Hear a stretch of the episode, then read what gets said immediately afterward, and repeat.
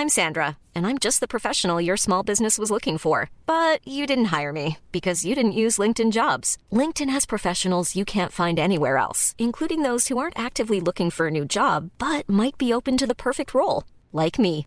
In a given month, over 70% of LinkedIn users don't visit other leading job sites. So if you're not looking on LinkedIn, you'll miss out on great candidates like Sandra. Start hiring professionals like a professional. Post your free job on linkedin.com/people today. Ryan Reynolds here from Mint Mobile. With the price of just about everything going up during inflation, we thought we'd bring our prices down. So to help us, we brought in a reverse auctioneer, which is apparently a thing. Mint Mobile unlimited premium wireless. Ready to get 30, 30, bit to get 30, bit to get 20, 20, 20, bit to get 20, 20, bit to get 15, 15, 15, 15 just 15 bucks a month. So, Give it a try at mintmobile.com slash switch. $45 upfront for three months plus taxes and fees. Promo rate for new customers for limited time. Unlimited more than 40 gigabytes per month. Slows. Full terms at mintmobile.com.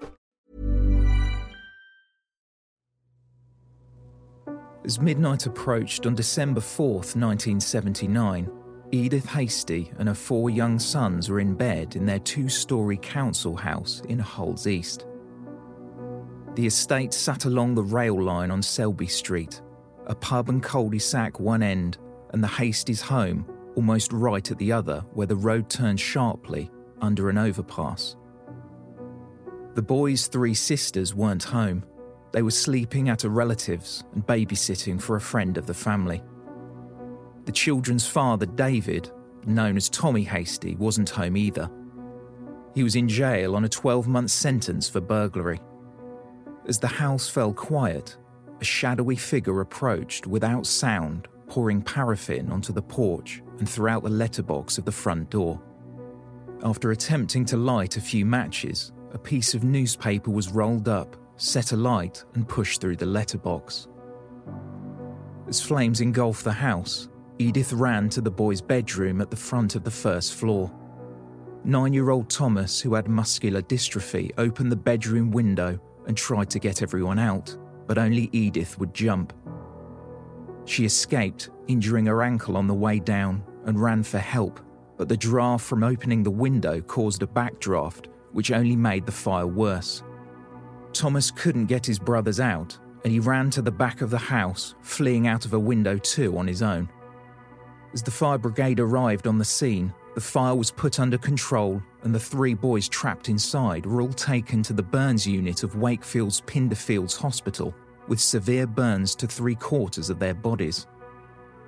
Thomas, who had jumped, had survived with serious burns, and he and Edith were in a serious condition.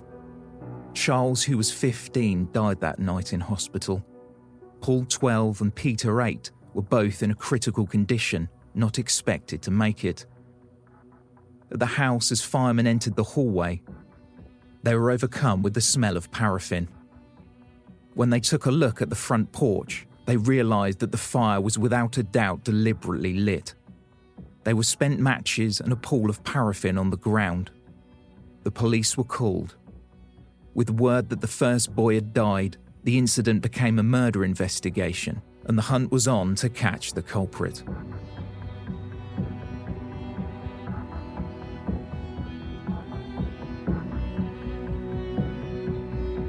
My name's Benjamin Fitton from They Walk Among Us.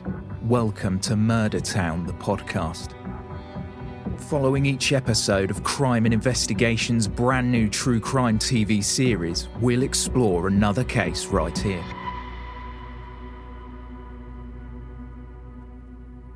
As Hull woke on the following morning, news of the fire meant everyone in the area came for a look.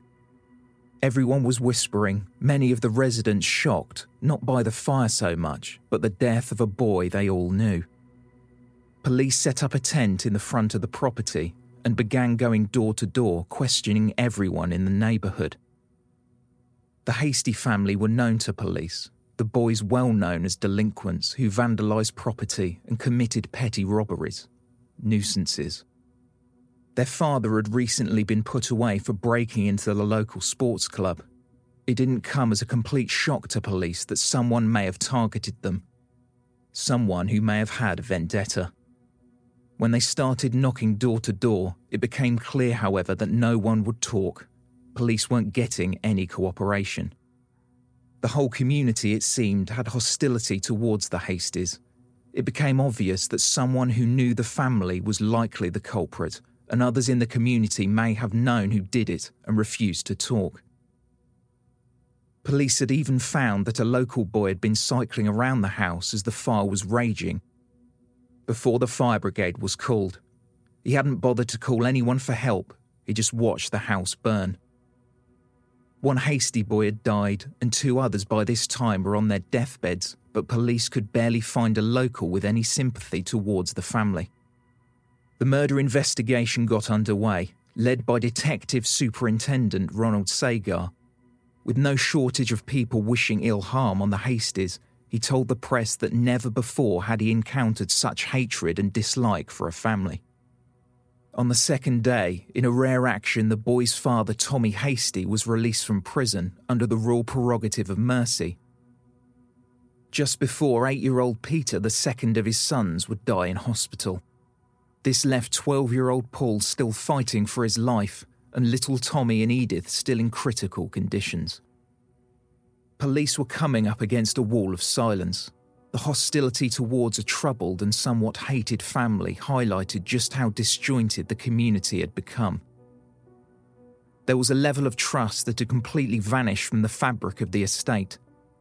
Jobs were scarce, and many of the men who had once thrived as fishermen were left battered by the decline of the industry for small time catches. Recently, an Icelandic trawler had landed a record catch, leaving the fishermen high and dry.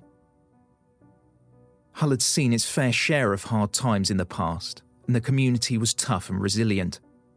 After the Hull Blitz during the Second World War, the city had seen 1,200 people killed by German bombs, second only to London in Britain's most bombed cities. Hull never really recovered. Redevelopment happened, but community spirit never reached what it was before. There had always been strength of the fishing industry, and as the city got back on its feet after the war, rebuilding and trying to boost morale, it received a huge blow when three trawler boats sank in early 1968, killing 58 crew members. As detectives spoke to locals after the Selby Street fire, the squash spirits were evident.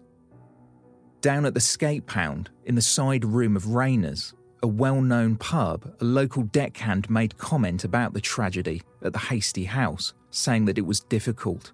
Bad things happen, but other people also had their own problems to deal with. As the two week mark approached and police seemed no closer to catching the arsonist, 12 year old Peter died in the burns unit and Edith was released from hospital. As the Hastie family came to terms with what had occurred, Behind the scenes, police were looking into a lead that seemed promising a mysterious note that had been delivered to the family just weeks before the fire. On a piece of cardboard from a cornflake cereal box, a hand scrawled note made it clear that someone hated the Hasties enough to threaten them with a bomb. The note said, A family of fucking rubbish. We all hate you. You should all live on an island. Devil's Island. But I'm not kidding but I promised you a bomb, and by hell, I'm not kidding. Why don't you just flit while you've got the chance? If we can't get you out normally, then we'll bastard well bomb you out, and that's too good for you. The police took handwriting samples from hundreds of people living in the area, and by January they had interviewed thousands. It didn't take long, though, to find out that the note was a coincidence.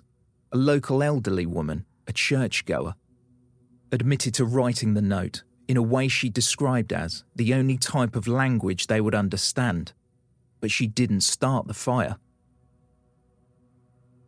Detective Sagar and his team were still adamant it was the result of a local feud that had gone too far.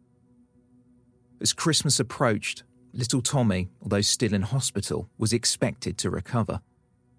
The police received a call traced to a telephone box a man on the other end was recorded saying, I am sorry about Selby Street. I am sorry about the burning. After 30 seconds of silence, the caller hung up. In hope that the Hasties may recognise the voice, authorities played the recording for them, but they didn't. It gave police relief, however, that if the caller was genuine, he was feeling remorse for his actions and may soon come forward. The Hasties also received a call. On Christmas Eve, Tommy Hastie answered the phone to a man who was sobbing on the other end. I'm sorry for what I have done. I killed your children. That night, fueled with anger, Mr. and Mrs. Hastie went out seeking revenge, damaging neighbours' windows and shouting abuse that someone out there knew what had happened that night. They were arrested but released on bail. They were told not to frequent Selby Street again, except to attend the upcoming funeral for their children. They were kept at a hidden address for their own protection. On January 4th, 1980, some of the 70 detectives placed on the case attended the funeral of three of the four Hastie sons. Some of the officers took photographs of the crowd outside the mission. They were focusing on the people from the community coming to pay their respects, or even as they expected, come to stir up trouble. Edith was seen barely able to stand up, overcome with grief. She was hurling abuse at the crowd outside.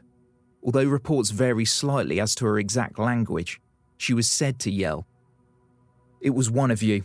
I'll be back to get you. It was one of these bastards from this street who has done it. It's one of this crowd. Edith Hastie was also retaliating against those in her neighbourhood who had been suggesting that she herself had started the fire. Something Detective Sagar supported her in, denying any truth to the rumours. Tommy, the nine year old, was still in hospital as the funeral procession began, three hearses slowly passing the fire damaged house on Selby Street. As the coffins entered the church, Mrs. Hastie once again yelled out, it was one of that crowd who has done it. It is one of them. As she clung to a railing, being restrained by a husband and taken into the packed out mission. Reverend Arthur Crozier told the congregation that someone unknown to them but known to God should seek forgiveness. After the funeral was over, Tommy and Edith Hastie faced court for the property damage charges from Christmas Eve the magistrate allowed a pardon on special grounds, considering the deaths of their children, but they were issued a strong caution. Angelina Hastie was 16 when her three brothers were killed, and her other brother and mother seriously injured by the Selby Street arsonist. She was at one of her relatives babysitting that night. With her parents' grief came the need for Angelina to step up and look after her remaining brothers and sisters. She was at a local pub when a boy she knew came up to her and said, Sorry to hear about your brothers. He was a local boy who used to be known as Peter, but had changed his name to Bruce Lee. She looked him straight in the eye and said, It's okay, Bruce. What she didn't realise was that Bruce was one of the boys the police had questioned over the fire. Angelina's mothering role in the family grew even more necessary when her father Tommy died just months after the fire in a motorcycle accident, also injuring a little sister. She was forced to work 18 to 20 hour days in order to look after the family with no help from anyone. At the six month mark of the investigation, police had explored all the avenues and tip offs they had received, and by now they were desperate. They'd ruled out the rumour that the house next door, a notorious drug den, may have been the intended target of the fire. All other members of the Hastie family were ruled out. Detective Ron Sagar and his team looked into the backgrounds of the young Hastie boys. They were given a tip that one of the Hastie boys, Charlie, was known to visit the local area known for gay sex work, a place where they would offer services to make extra money. For six weeks, detectives watched a block of toilets in Anlaby Road near the Hasties' home. Twenty detectives logged the movements of anyone who came in and out. From this, a list of 40 people came up as regulars to the toilet block, and they were taken to Humberside Police Headquarters to be questioned. One of those 40 was 19 year old local labourer Bruce Lee, who confirmed the rumour that Charlie Hastie's apparent activities for money was true. Bruce had also told police that he had personally engaged in sexual activities himself with Charlie for money. According to Detective Sagar, the tactic of the police was to come out blatantly and accuse each boy of starting the fire. They hoped that if the perpetrator was feeling remorse, they might crack under the pressure and confess, They were completely shocked when, after numerous interviews, it worked. Detective Sagar accused Bruce Lee of starting the fire and suggested that his personal experience with Charlie Hastie may have been the root cause of it. What Lee replied with totally shocked them. I didn't mean to kill them. He said he was just trying to teach Charlie Hastie a lesson after he had begun threatening him and extorting money from him after they'd had a sexual encounter. He explained that Charlie, who was underage, began demanding money from him or he would go to the police and tell them. He felt targeted and mocked constantly by the Hastie family too because he had wished to date one of the sisters, Angie. He then told the detectives on the record what had happened. He said he approached the Hastie's property, watching first from the shadows, until he could see everything was quiet. Just as police suspected, he approached the porch and the letterbox with the paraffin. He struggled with the matches and so decided to light some newspaper and push it through the letterbox. He had stood back into the shadows and watched the scene unfold. Detectives were shocked as Lee described the incident in perfect detail. He knew things that police had not shared with the public, and they had no doubt he was telling the truth. Bruce Lee was charged with three counts of murder and a count of arson and remanded to Hull prison to await trial. As police looked into the 19 year old's background, they discovered a long, troubled history. His original name was not Bruce Lee at all, but Peter George Dinsdale. He had changed his name by deed poll to match his martial arts hero, Bruce Lee. He was born in Manchester in 1960, his mother Doreen both a factory and sex worker. His father not listed on his birth certificate. Born with epilepsy, Peter suffered from a congenital disease which left him with a paralysed right arm and caused him to walk with a limp. At six months of age, then Peter was sent to live with his grandmother until he was three. Afterwards, he spent his entire childhood in Hull, in and out of children's homes, attending a school for the handicapped until he was 16. As a child, he continued to regularly visit his own home on weekends he was also placed in a number of foster homes and was reported to be extremely difficult to deal with. A spokesperson for the council admitted the troubled child had a sense of loss and an overriding desire throughout his childhood to live with his own mother.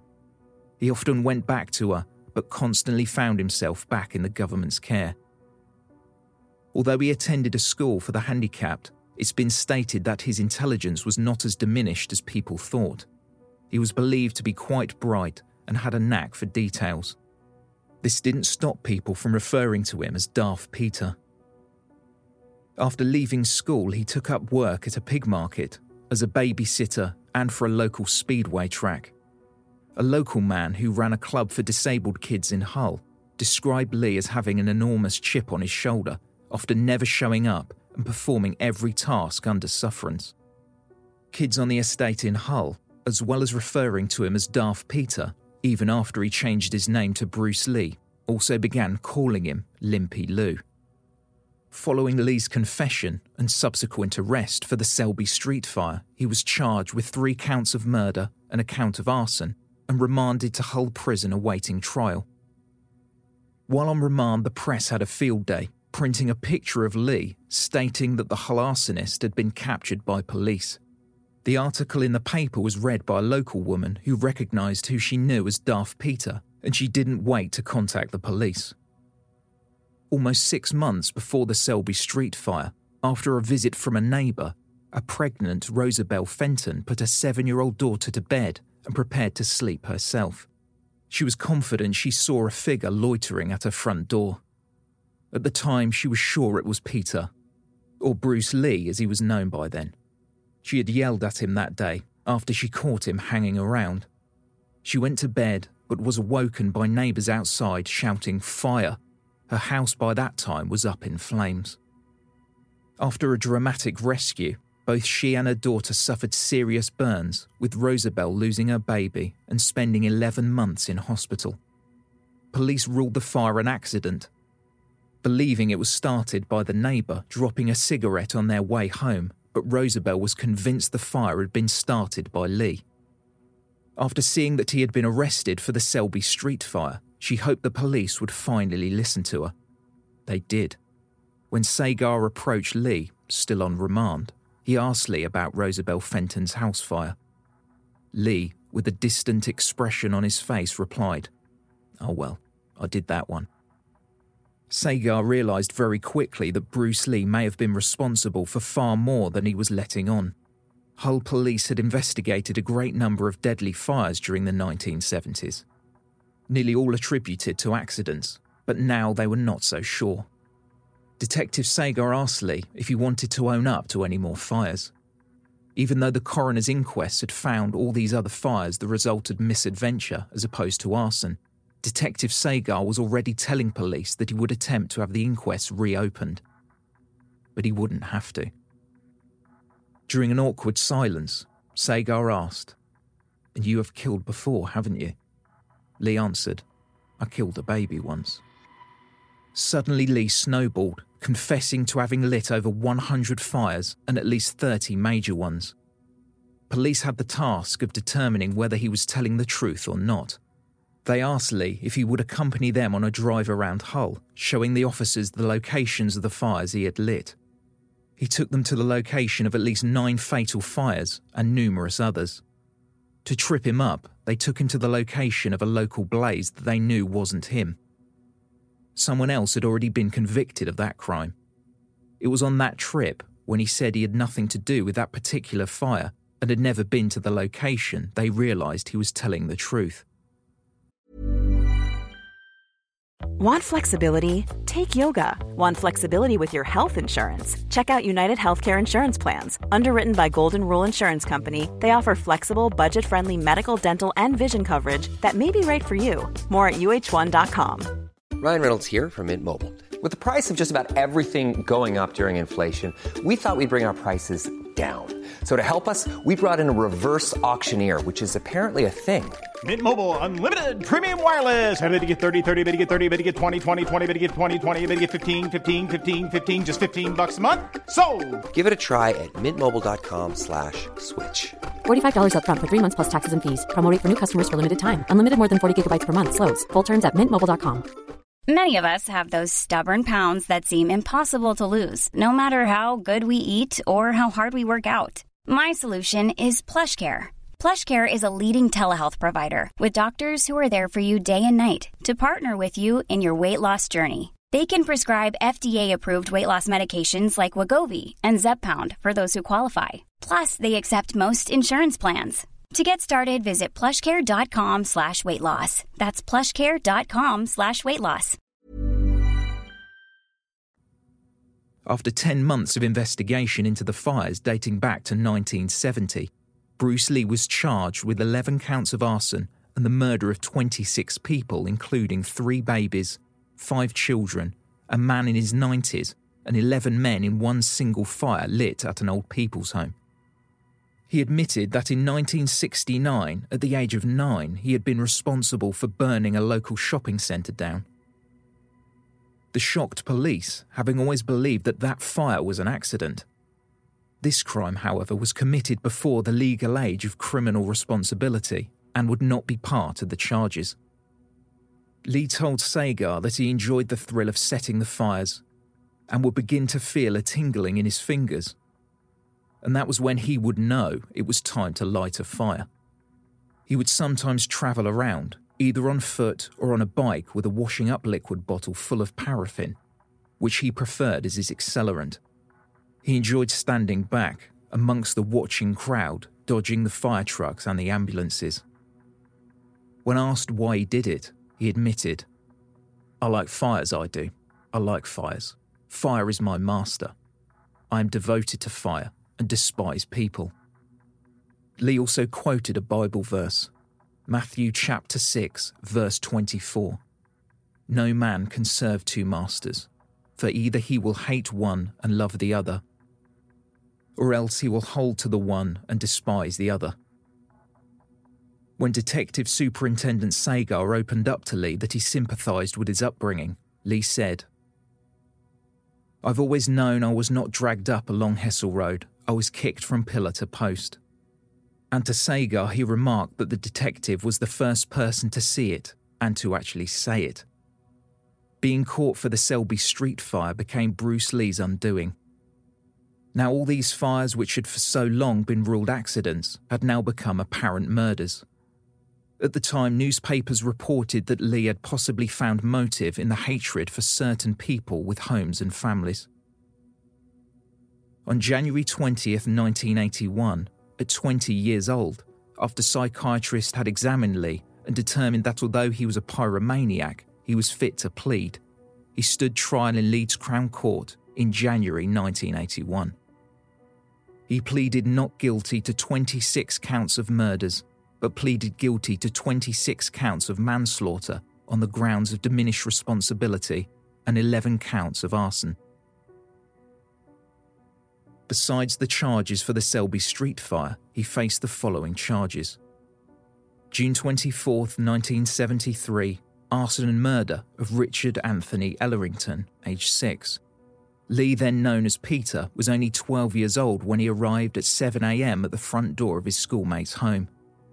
He tossed paraffin into the window, lit a match, and walked away. Five of the six Ellerington children made it out of the house, but six year old Richard, who was handicapped, didn't make it out. October 12, 1973, arson and murder of Arthur Bernard Smythe, aged 72. Asleep in his armchair, Mr. Smythe, who had gangrene in both legs, had no chance of escape when Lee climbed through a broken window and squirted paraffin directly into the room, lighting the fire and casually walking back out the front door. October 27, 1973, murder by burning of David Brewer, aged 34. It would only take Lee two weeks to almost mimic his last fire, this time even more callous than his last. He'd had an altercation with Mr. Brewer over his pigeons, and the 34 year old had clipped Lee over the ear. Lee snuck into the man's house as he too slept in his armchair this time he squirted paraffin around the room and directly onto his victim as he slept. He lit the fire and watched as Mr. Brewer ran around screaming, his neighbours calling for help, but it was too late. December 23, 1974. Arson and murder of Elizabeth Roker, aged 82. Lee broke into the partially blind elderly woman's home through an unlocked back door, which she left open for a cat. He admitted seeing someone lying in bed, but he didn't care, remarking, I did see someone lying in bed, but I didn't know if it was a man or a woman. I didn't wake him up to ask, did I? There was a break of 18 months in charges. But whether he started fires somewhere else or others went unreported is unknown. June 3, 1976, arson and murder of Andrew Edwards, age 1. January 2nd, 1977, arson and murder of Katrina Thacker, aged six months. January 5th, 1977, arson and murder of 11 men at Wensley Lodge. Harold Akester, 95. William Beals, 73. William Carter, 80. Victor Conzit, 83. Leonard Dennett, 73. Arthur Hardy, 65. William Holt, 82, Benjamin Phillips, 83, John Ribby, 75, Percy Anderson, 77. April 27, 1977, arson and murder of Mark Andrew Jordan, age 7, Deborah Pauline Hooper, 13. January 6, 1978, arson and murder of the Viola Dixon family. Christine, 24, Mark 5, Stephen 4, Michael 6 months. June 22, 1979, arson and grievous bodily harm by burning to Mrs. Rosabelle Fenton and Samantha, aged 7. In an interview read out in court, Bruce Lee said of his motivations I had had enough of people pushing me around and treating me like an animal. I used to get sick and tired with the people I was with and then I would just go out and set fire to a house somewhere. Mr. Justice Tudor Evans stated to the court that Lee was a psychopath and an immediate danger to the public, and he was ordered to be detained indefinitely under the Mental Health Act. first admitted to Liverpool's Park Lane Special Hospital and later transferred to Rampton Secure Hospital, where he remains almost four decades later. Following Lee's conviction, the Sunday Times newspaper raised questions about the validity of his convictions and some of the crimes he had admitted to doing and was convicted for. The Times suggested his apparent diminished intelligence was used to coerce him into admitting guilt and that many of his confessions were coerced, tiring him with lengthy interviews. The newspaper also questioned whether his limited use of much of his body would even enable him to have been able to start some of the fires. Detective Sagar was accused of falsifying statements to support the prosecution. Although Sagar successfully sued the Sunday Times for libel, the fire at Wensley Lodge, the old people's home where 11 men died, became the focus of a public inquiry in 1983. Lee admitted he was confused and tired when he made his admissions to police. He said he had been visited too many times by police for questioning while on remand, and it had just got him down. When asked if he had told the truth in his confession, Lee replied that he had not. He had simply said yes because he was fed up with all the questions, was tired, and was confused. He then said he was not aware of the consequences of his admission. He then denied that he had started the fire at the Fentons, where the mother and the seven year old girl had been injured. He claimed that when he admitted to the fire while on a break from questioning, a policeman had followed him out into the courtyard and said, Come on, admit this fire. One more won't hurt. The public inquiry once again ruled the Old People's Home fire an accident. This was based on unsatisfactory forensic evidence and the fact that no evidence had been presented in the original investigation suggesting it was deliberately lit. The murder conviction for those 11 men was quashed and Bruce Lee was no longer held responsible. He then withdrew his two remaining applications for appeal. Had Bruce Lee got away with the murders of 11 men, or had he been pushed into a false confession? And what did this mean for the confessions of all the other fires he had admitted to?